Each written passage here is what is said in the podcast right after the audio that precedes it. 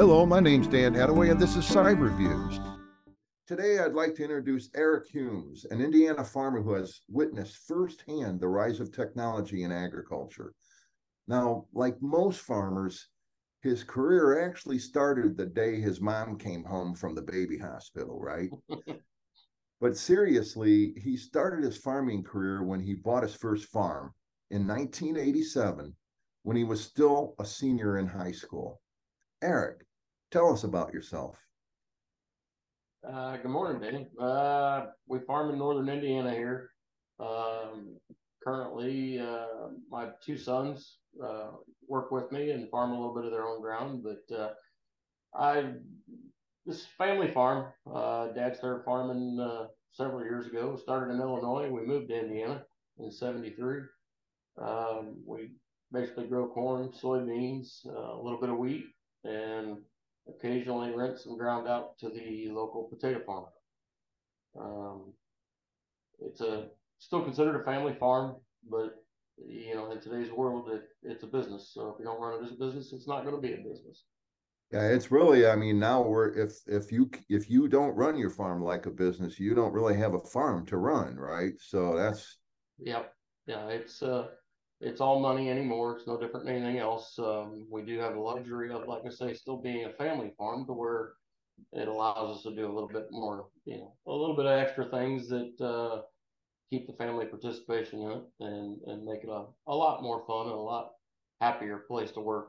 But, well, and you know, what my audience, most of them probably already know is I was born and raised on a farm, so to speak. And my my dad, my grandpa really always used to say, you know, this is a way of life. Um, and and I'm you know been running a, a, technology firm for you know 23 years where we really emphasize culture and we we talk to our employees about you know the forever employee and that this is a way of life even though if we don't run our company like a business we're not going to have a company is it like that in farming as well absolutely Absolutely. You still got to make the day to day to dis, pardon me, the day to day decisions that are going to affect your bottom line, um, regardless of where the family is in it or not. Um, the, the blessing is that we have the family to be able to fall back on and help make those decisions. Um, but yes, it's definitely a, a, it's definitely a business, and you have to treat it as one. You know, whether it's your financing or anything else. Um, you know, so you have to make the best business decisions on whatever uh, situation has come, you know, comes up in front of you at the day. So, so you know, in in our business, we we talk about you know that that we're a table, right? We have four legs holding us up. Uh, it's uh, you know safety, uh, service, uh, culture, and and growth and it seems to me that in the family farm it's kind of the same thing that culture aspects of it the fact that you know when we came out to visit you we met your two sons and you know they really knew what they were doing by the way um and you know it seemed like everybody knew what was expected of them but you still have the camaraderie of working with your family and you know we're all in this together and and that cultural aspects of it. Um, is that i mean i feel like what you're saying is that there's really a lot of resonance and and and small businesses period that that running a small business is still a way of life uh, we just have to make sure that growth or or profit or whatever you know the metric is is an important part of that small business. We on the Absolutely. same page there eric? Absolutely. So Absolutely. so what is the how do you describe the size of your operation the type of operation that sort of thing? Uh, in today's scale in the world we're probably a small to mid-sized farm. We're, we're farming about 3000 acres. Um, wow. we do a little bit of custom work on the side too um, we've actually downsized in the last couple of years just due to labor shortages and and trying to keep it a little bit closer you know uh, tight knit family type operation. Um, not saying that the right opportunities come along that we we can't grow or won't grow. Um, it's just we decided to focus on some of the uh, higher earning aspects of it for us, and, and and you know hopefully maybe find that next employee that maybe will allow us to go to the next level. Um, because you start stretching yourself too thin in any type of business, and it just makes it that much more difficult and harder to harder to be profitable. So, you know, so it's three thousand acres. You know, wow! Just so you know, my dad and my and and and his partner, my uncle Hadaway Brothers, was the name of the the business, right? And and I thought we had a huge farm. Now we also had livestock, but you know, we had like eighteen hundred acres at at at the peak. And mm-hmm. so 3,000 acres as a small family farm is still to me, that's a lot of work. I, I, that's what I remember about, you know, the crops part of farming is how much work was involved in you know getting those crops in the ground and then keeping the weeds out of them and then getting them out of the field so uh, yeah. but i also heard you talk about potatoes are do, do you raise potatoes then or, or, tell us a little bit about that is that like a an uh, you know a, a side product or anything like that or so the uh, in our situation we we have a, uh, a it's basically a, almost a corporate farm, but it, it uh, it's a uh, they actually grow potatoes. Um, they're in I think nine or ten different states now. They're based out of North Dakota, um, but they're only a couple miles away from my shop, um, and they actually come in and rent the ground uh, from us. And all we basically have to do is provide the pivot irrigation, which we do. We're probably about sixty percent um, irrigated here where we're at um, and they will only plant the potatoes under the irrigation uh, because they require a lot of a lot of water, um, a lot of management to keep them um, cool and and to be able to provide the fertility they need. Um, so we're really blessed there. Um, it's a great market to get into, um, and they're close enough that you know we can take advantage of them. You know, and good company to work with. Um, it, it's not where we put a lot of acres in every year, but we're available. You know, we're able to put a few acres in and and really capture a, a, a nice financial, you know, increase on those acres uh, every you know occasionally. Um, but it is yeah. tough on the soil, and they don't want it year after year. So very good. So so really it's just more of a you know and, and, a lot of my clients are banks and uh, one of the big things they're all wrestling with right now is is big tech companies they, they call them fintech companies are are needing a place to deposit money and they're and they're needing you know to be able to say hey we can provide banking services but they don't want to you know spend the money on the regulations. And so they're they're offering their their bank banking as a service is what they're calling the the, mm-hmm. the process of doing that. And i feel like what you're saying there is that you know you're taking really good care of the land. Uh, you know one of the things i've learned in talking to you eric is that when we talk about technology in farming it's not just about the it it's the technology of disease control the technology of keeping that land the kind of land that a potato farmer would want to plant their potatoes on right and so I mean, does it have like is it they always want to come in after the soybeans, not the corn, because the soybeans put nitrogen into the ground, or is there or anything technological about that potato part of the operation? So on the potato side, they generally prefer to come in after corn. Um, really? It really cool. has more to do with the herbicides that are used on uh, a corn crop versus a bean crop. Um, they're so the corn crop herbicides are generally more um, relaxed.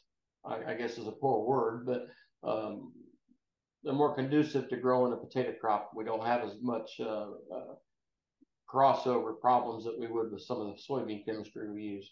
Um, they will go on soybeans, but they really want to know what your chemistry program was the year before before they'll make that decision.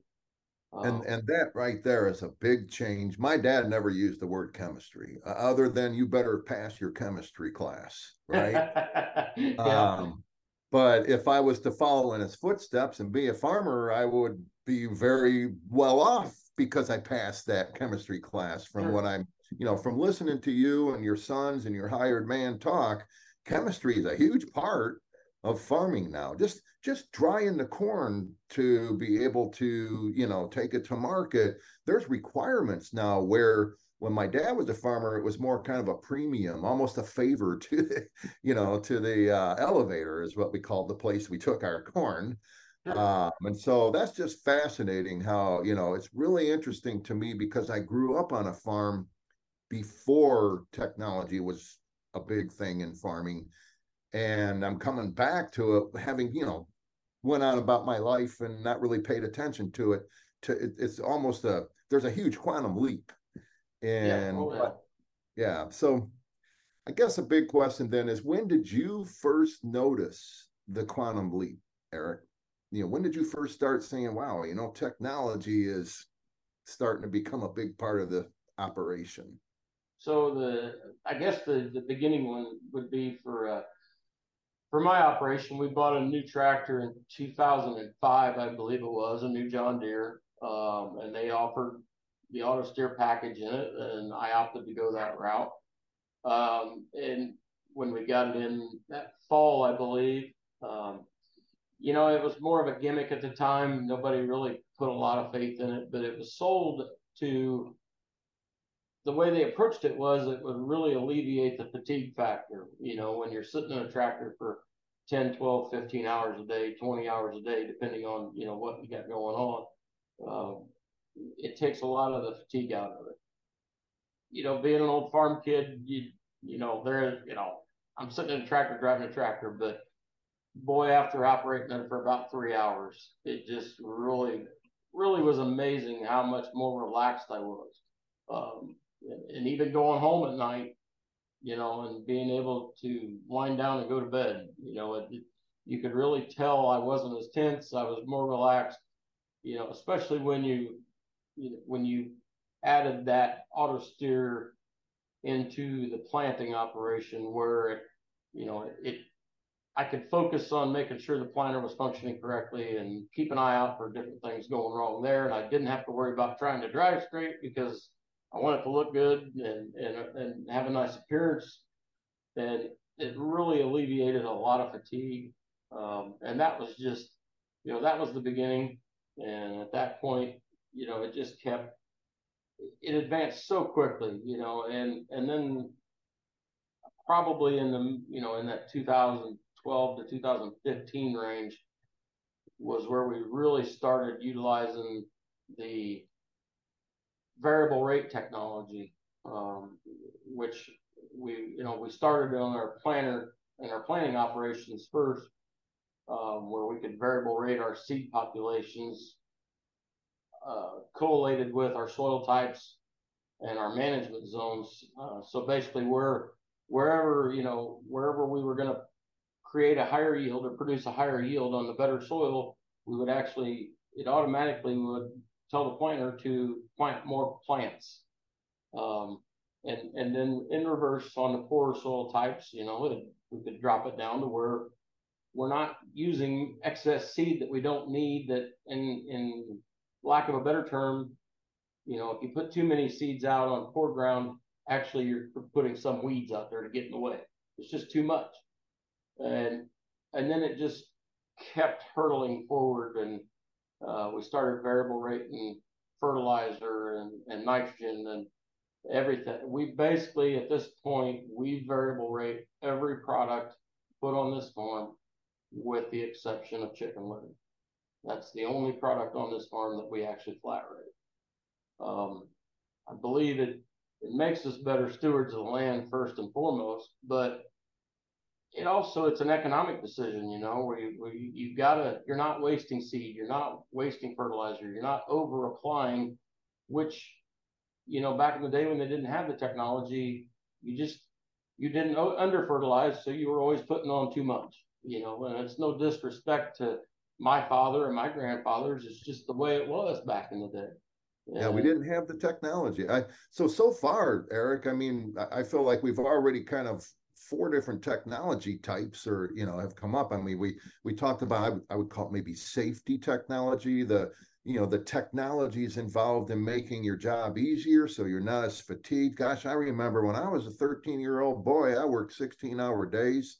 You know, I you know, there's no, I mean, it's why I'm not afraid to work now, you know I mean? But fatigue was a part of being a farmer back in those days. And, and, and I remember uh, your hired man when we were talking to him, you know, basically saying that, you know, I mean, uh, you guys would would uh, make a decision all depending on how well the weather is treating you and stuff. But a lot of times you would go home before it even got dark, which you know we we'd be combining until 10 o'clock at night if the if it was dry enough you know what i'm saying and um so yeah but that's just one of the technologies the variable rate technology you just talked about the chemistry technology which kind of applies to that uh, when i was riding the combine with you which by the way thank you very much that was a lot of fun Glad um, to have you. I mean, can you imagine if I didn't grow up on a farm? It, but really fun, you know. I mean, but um, but maybe the funness of it to me was looking at the iPad and and listening to you talk. You knew, hey, by the way, coming up here, the ground is going to get a little bit different. I mean, I mean, when we looked at farms as a kid, it was like that's a rocky farm, that's clay, but it was the whole farm. You're looking at all right. Now we're getting into the clay. Now we're getting into the rocks. You know, I mean that sort of thing. Which, of course, those weren't the words you were using. You were using much more chemistry oriented, you know, or, or geology probably oriented terminology that must just come from the technology that you're using. Um, can you talk a little bit about that iPad on your, you know, combine? So basically, we started uh, utilizing that iPad with a another company we work with, um, and it's basically it's mapping everything that we're doing. So whatever, you know, if we're planting or harvesting or side dressing nitrogen, um, we we link it to the iPad to be able to download that data on the iPad, and then that data will it, number one it goes streamed live or immediately to my agronomist, um, which we work very close with. But then um, a lot of it goes to into iCloud, uh, and then uh, we actually downloaded on a on in, in, our particular situation. John Deere has a, an app center that we work with, um, and basically we we can collect all this data or we collect all this data and we keep track of all this data, and then we'll take it from planting to fertilizing all the way through harvest, and then we compile all that data and we create basically management zones, you know, and it's all based on yield. Um, so when we collect that harvest yield, then we can go back and look, you know, hey, we we planted 34,000 population on this particular soil type. Did we get the yield that, that we were shooting for? What do we need to do to get to that next level? Or hey, we really nailed it. Now we've got that dialed in. We know how to manage that particular soil type on that particular farm for the future. And then from all that collective data, then that's how we'll make our create our prescriptions for the following year, whether it be seeding population, fertility, whatever the case may be. Um, and in turn, we'll go through while we're um, harvesting, you know, at the time or putting on nitrogen, and we'll flag areas in the field whether we have we see we have a weed problem or you know, and it, like in the simplest terms, you know, hey, you, you found a big rock right there, hit the flag on the iPad. We link it to something else. We can go back and find that rock immediately, get it the heck out of there. And um, it's, it's been a valuable tool, and I'm blessed to have my sons on the operation, which are a little bit more IT savvy than I am. yes. So, you know, they really understand the technology a lot better. Some of it's still a little Greek to me, but uh, it's that we just try to compile all the data to create, you know, a better business model for the future into the next year. Well, what I was really struck by is, and you know, it's it's it's this way in every small business, but not only were you you had a command as we were combining through the field of the metrics or the KPIs, the key performance indicators, you know, yield, but you know, also I imagine you can count up that rock had 20 or that field had 20 rocks or whatever, right? Um, mm-hmm. but your uh your your sons and your hired man even they were, you know, they were keeping track of how many loads uh we've dumped this year. Um, and I I never thought to ask them, but in my mind, at least when I was on the farm, I'd be thinking last year it took us X number of loads, so we're halfway done or whatever, you know. um assuming we do as as well as last year hopefully we do better and you know i mean sure. and, and and and by the way talking about good motivation to get those last loads in is we're kicking last year's butt right i mean that's what kpis are all, all about um but uh the the ipad i want to make sure i don't because i also feel that mobility you know these things right here right? iphones and that's my dog on my iphone there but you know they really have had an impact on all businesses whether we decided to adopt them or you know consciously said hey i'm going to use my iphone for this or my ipad for that. Um, and, and a great example is and i want to get this story in mainly for my mom because my mom's uncle uh, uncle mike we called him uh, was a real old guy to me, which you know now I realize he was about my age at the time. Um, but he had a terrible arthritis problem. And my dad and my uncle at one time, my uncle asked my dad, I overheard them, you know, and my uncle was like, Are we sure we want to, you know, use Mike next year? And my dad was like, Yes, we have to keep Mike on board the team because he's my weather vane. You know, I mean, he's, he's the person that helps us know when there's going to be rain coming, all because his arthritis would flare up in the humidity. Oh, yeah. Nowadays, I, I don't have to be a farmer to know that I can just go to the weather channel and get, you know, the best we can get at least at predicting weather, which is it perfect? No, but it's certainly a lot better than asking the arthritis guy, you know, how's your joints feeling today, right? Um, Absolutely. tell about other mobility advantages that you're getting from that iPad or from just the fact that you're using, you know, mobile technology in the farming business? Well, you know, but you know, in the past without the iPad, you know, when you when you went and sat down for me, when I went and sat down with my agronomist, you know, I'm taking a stack of folders, you know, and digging through paperwork and, and you know, taking half a day to basically now what we can just, you know, print out reports real quick or pull up reports on the iPad and sit and talk. And, you know, we've cut our time considerably by, you know, having that data right there, taking it, you know, to our meetings and, and, and sitting down and, and having those conversations. And, and basically it's as simple as what you said too, you know, the, my son in the auger cart, you've seen him, you know, he has an iPad in his machine also. And he's not so much collecting data, but he's watching the markets. He's getting weather alerts. He's watching the weather. You know, uh, corn's not as big a deal when we're harvesting corn, but when we're harvesting soybeans, we really want to know, you know, hey, the rain's going about here.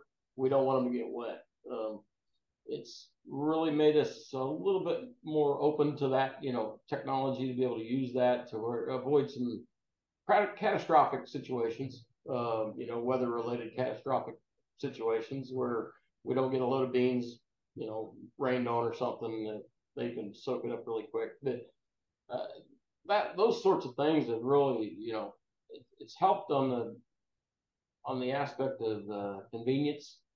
Uh, but you, you know, collectively, we have all that data in one, you know, one piece of equipment now. Um, rather than like I said earlier, trying to take a stack of folders and dig through and try to put it all back together. Here we already have it. It's already compiled. Just saves a lot of time, a lot more convenient. And then we have it throughout the year too. You know, we can go back out. It, we basically, you know, if we're scouting the field, if my agronomist is not out there and I'm out there and I see a problem, you know, there again, we're flagging it. I'm sending it to my agronomist. Let's check it out. Let's see what's going on. Um, and basically that one program that we work with with FieldView, um, they actually they keep a um, they're looking at plant health all year long because of they have all this data. So they're sending me reports all the time, emails, you know, hey, uh, you know, here's your plant health quality right now, and uh, they're compiling some suggestions of, hey, you know, you need to keep an eye on this. Um, it's also, um, since they already have that collected data and they have it on a per field basis, um, it's, I believe it's linked through NOAA, but I will get um, pre- precipitation reports. So if we get a rain event, I can go to my iPad and I can pull up field by field within about a tenth of an inch how much rain each farm has gotten, um, wow. which is a really nice aspect for us, uh, especially with pivot irrigation. We can manage our irrigation a little bit better with that. There's just a there's a multitude of different things that it has improved, um, and it's sometimes it's overwhelming how much data we have and, and how to even interpret it all to uh, to get the best result out of it. But it's it's a lot different than it was when I started. you know that that just reminds me of when you know my dad and my uncle decided, hey, we're going to put a rain gauge on every one of our fields. And then, like at the end of the year, they're like, on that didn't work because you know you couldn't. I mean, you couldn't tell between a tenth of a net. You, you couldn't get mm-hmm. that detailed on it, right? But what I'm hearing you say is not only do you know what you know how much rain was in this field, but it was really broken down by where the rain fell in the field. Am I getting that right too? Or yes, yeah, to a degree. And and you know something I guess I didn't mention earlier. We we actually farm in three different counties, so you know there's we're 20 miles from tip to tip and, and from across to cross. So it you know that to try to drive around and check everything, you know, yeah, and you yeah. know, a multitude of rain gauges, it doesn't really work. You know, you can have the best of intentions, but time still is a factor. Um, so it, it it really gives us a broader spectrum, and as erratic, as erratic as the weather is anymore, you know, we can literally have. Well, we had an event this spring that the south the south farms only had two and a half inch, I think two and a half inch rain uh, the Northeast farm had eight and a quarter in one of them. And, you know, boy, you want to talk about a management decision then try to figure out what the devil to do and how to maintain things at that point. But we had the tools, we knew what was going on, and we weren't relying on the neighbor to say, hey, you know, this is what we had. Well, and that, I mean, boy, um, you know, it, I feel like just to, I mean, back to the mobile technology, um, you know, I mean, my dad and my uncle were were very. There was almost a habit. They didn't even. They knew when it was going to be noon because they had to be by a radio at noon in order to keep tabs on the market, mm-hmm. right? Because the market report, I think it was Orion Samuelson or whatever, oh, yeah. yep. guy, and they had to listen to the market report. And you know, I mean, and then there will be a lot of times where they're like, you know, um, I would always check when our bus always went right by the elevator. And i would mm-hmm. always check what the price of corn and beans were in case they needed to know because they missed the market report or whatever right? And so um, but now you just go to your phone right and or your ipad or whatever and you've got the market report. One of the things you've been talking about that i definitely want to make sure we discuss because my dad had a host of people he would you know, consider to be resources. I mean, Uncle Mike was a resource, right? But he would spend a lot of time going back and forth to the University of Illinois Extension office and um, and really, you know, they would be helping them determine what kind of weed seed or, you know, um, uh, various, you know, problems, you know, diseases, that sort of thing. And what I'm gathering from listening to your, you know, uh, explanations is that you have a consultant and an agronomist Am I saying that right?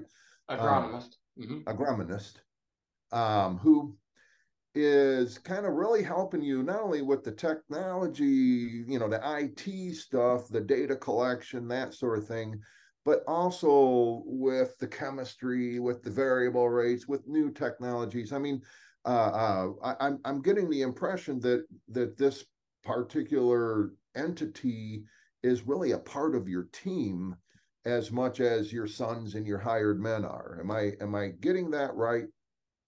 He is, without a doubt, um, as valuable as my sons, with the with the exception that he's not related to me. But yes, I yes. I would not want to farm without him. Um, the the vast amount of knowledge that he has um, on uh, on fertility, on you know chemistries, um, and and you know you have to have a feel for that. You have to have a flair for that. Um, and he's not afraid to push the boundaries to try to get to that next level. Um, and he's a realist. He doesn't buy into a lot of the snake oils, as we call them. Um, you know, there's there's always somebody out there selling some joy juice that you know it's going to add five ten bushel. Well, you know, we got to be realist about it. And uh, but yes, his his knowledge, um, and I've been working with him for probably close to 20 years now. Uh, fantastic person, um, knows what my goals are. Um, I know what his goals are. We, you know, we have a great working relationship. Um, any right now, he is actually on all of my forums. Um, he can access all that data immediately. Um, so he can compile and, and start putting things together.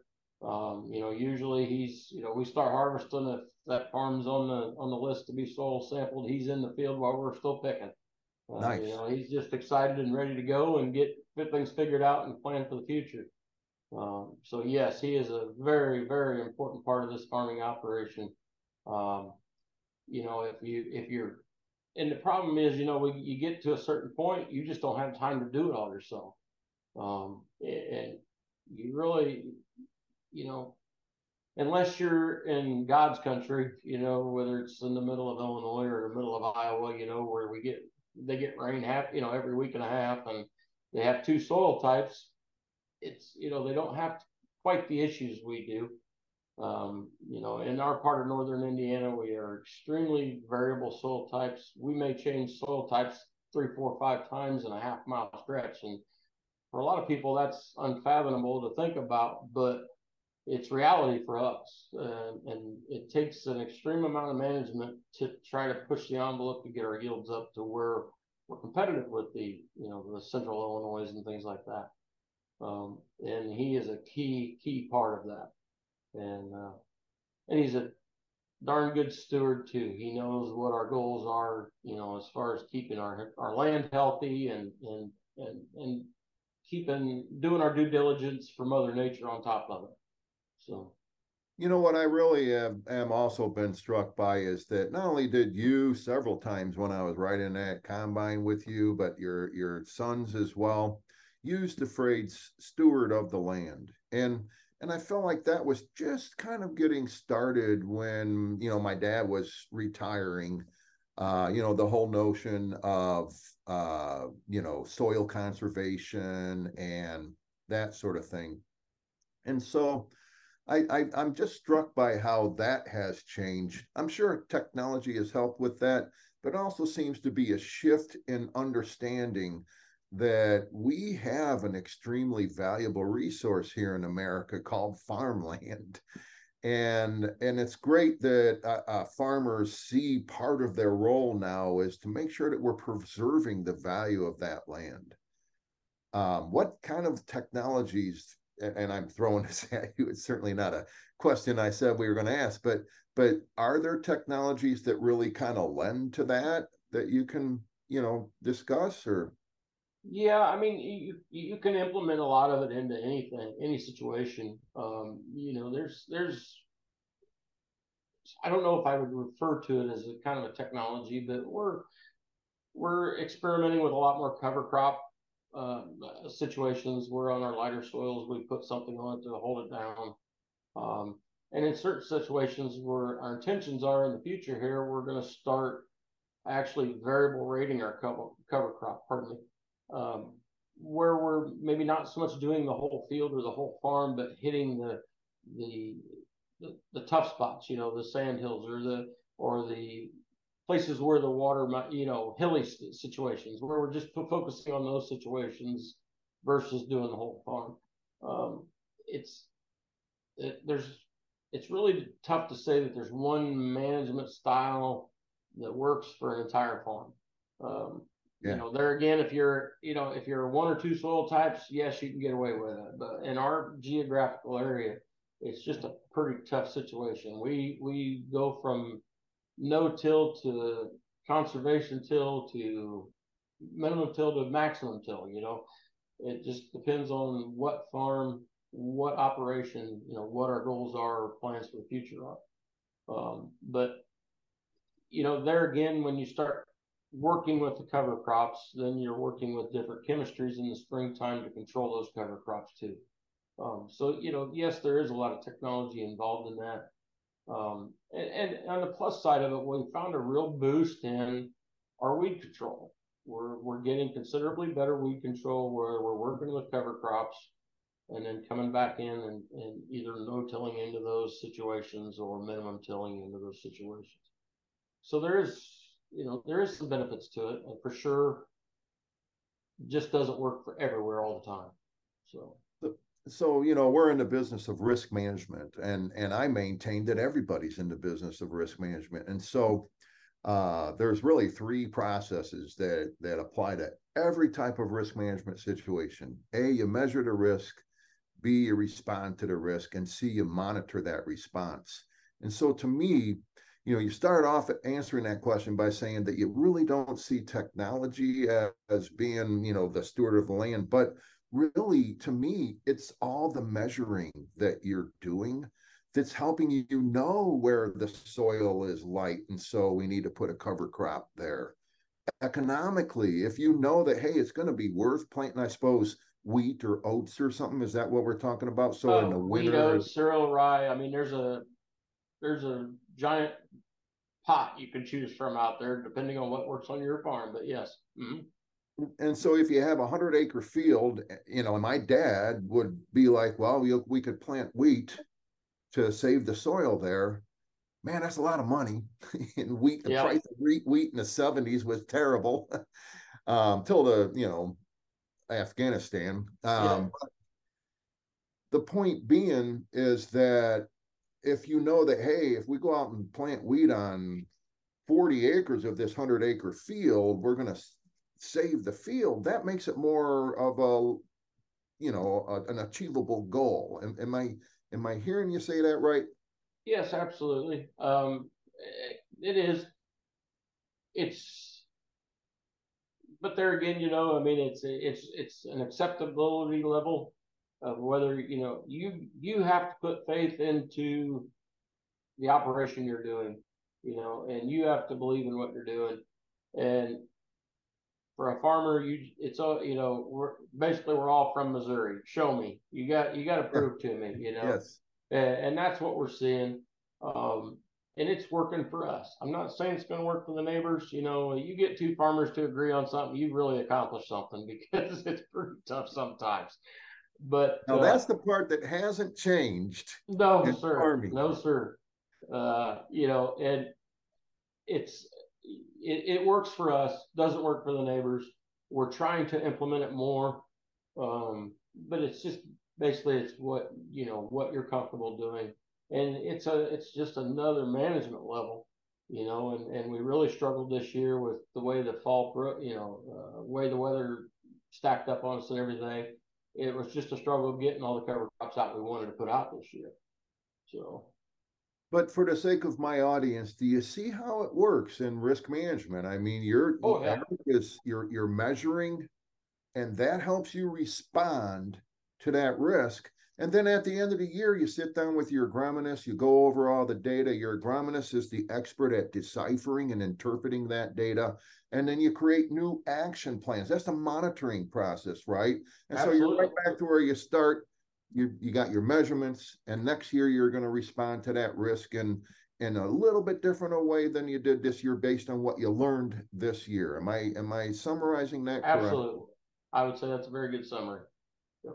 Um, I won't have to say the one thing that struck me the most. I are are you wearing a John Deere hat?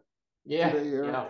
Yes, I am. Yeah. I I I have to say that on the way back, you know, of course, I was with my daughter and my son-in-law, and on the way back, we were reflecting on, uh, you know, wow, you know, we we were able to ride in that combine, and and our notion was, well, you know, if I spend a million dollars on something, I'd want to show it off too, you know what I'm saying? And so, well, um, that's what I always said. I I, I bought a three hundred thousand dollar hat, and they threw in a tractor.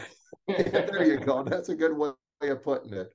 Um, and for my my audience, yes, I am wearing a different hat. It is my summertime hat there. We need um, to get the John Deere emblem for that thing.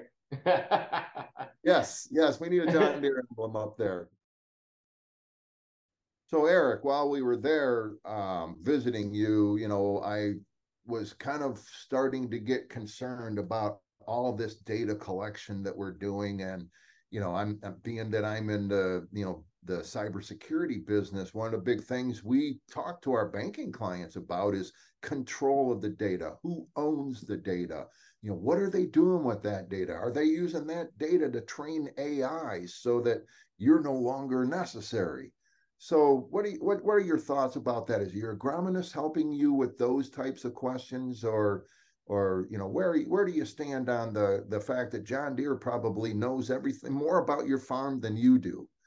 It, it is a little bit nerve wracking, and the question of who owns it, technically, you know, we're, we're told we own it, but just because we own it doesn't mean everybody else and his brother gets to look at it. Um, you know, and, and where does it end? You know, and uh, you know whether the chemi- you know the chemical companies own it, you know the John Deere company or you know whoever the case may be. All that data is just sitting out there. You know, it's it and it's when you when you're dealing with some of these larger companies, not so much John Deere, you know, which take it for what they're worth, but the you know the the other companies that we deal with, um, I'm not even I'm not even sure. I've not researched it enough to know whether it's even a U.S. based company. So you know how much of this data possibly China you know China has or other countries that may have, um, and it is a it's a little bit alarming. Um, you know, it, it, could come back to bite us in the butt at some point, I suppose. But uh, it is, as far as the agronomists know, I mean, we all believe our data is secured, um, but that's not necessarily always the truth. Well, and then you know there's the availability risk. I mean, and I I, I had made an attention to you know kind of start googling and and and researching um, the notion of you know who controls the satellites because I mean, am I correct? I, I have spoken to farmers who you know their a, a lightning struck their pump house and they and they lost their ability to harvest for a day or whatever um, and so, you know, knowing how IT works, knowing that you're probably relying on satellites to get that data to the servers that are aggregating it, you know, who controls those satellites? Would would one of the things that an enemy of the United States be able to do is is shut off your ability to harvest or plant or fertilize or you know whatever you do in between harvest or planting and harvesting right um, but the other aspects of the data collection that kind of interest me are kind of you know I, I always remember my dad uh, would always be you know this course he you know he's he's no longer with us anymore and neither is the neighbor that he would wonder about. But my dad seriously did sometimes say you know our weeds are coming from his farm um, and you know diseases even. And so um, I feel like if you're collecting that data, maybe not you know the weeds, but it would be to me a, an added benefit if you notice that hey, there's a disease on this farm, so let's go ahead and put this treatment on ours because we know it's eventually going to make its way over here. Is there any data sharing going on like that? Not I guess I, w- I want to say not freely. Um, you know, you get, we do have a pretty good network of neighbors, and I, I believe every place does, you know, and as long as you're not that guy, they're all going to share, you know, hey, we've got this situation going on, you might want to keep an eye out on it. And, you know, with our agronomists, we're, we're really proactive. So, um, you know, I'll, not a lot of them not a lot of my neighbors have an agronomist that they're using like myself and, and a couple of my other buddies. So they're a little bit farther behind. Um, and, and that may come on the on the weed control side of it. It may, you know, it especially comes the disease side of it. If you're not actually actively out there walking the, you know, walking your crops and, and you're not going to know. Um, and you can use the technology out there, you know, like I said before, some of that stuff, it'll send you alarms, but it's basically, you know, eh, the weather says you might have this problem. Well, unless you go out there, you don't know. And when you're talking about some of these applications being, you know, 20 to $40 an acre, you don't just want to willy nilly go out there and throw this stuff around. And, and, it goes back to being a steward. You know, we don't want to use any more of this stuff than we don't have to. Uh, but you know, a lot of the a lot of my neighbors and friends that I'm really close with, we'll talk collectively and say, hey, you know, we've seen the neighbor has this issue, or you seeing it, and and that. But as far as you know, uh, a statewide network or no, you can say Purdue's out there, but I don't know that they're really out there helping us that much. Um, you know, they're like anybody else; they're a business, and they're getting governed by where their money's coming from. So, um, but you know, there the the technology is there. I don't know whether or not on the technology side it is that accurate to be able to justify treatment expenses without actually putting your boots in the field and, and checking for the disease or the weed. So it might give you a tip. Be. It might give you a tip, but it'd be one coming outside the realm of technology anyway, because you have good relationships with your your neighbors and that sort of thing. Yeah.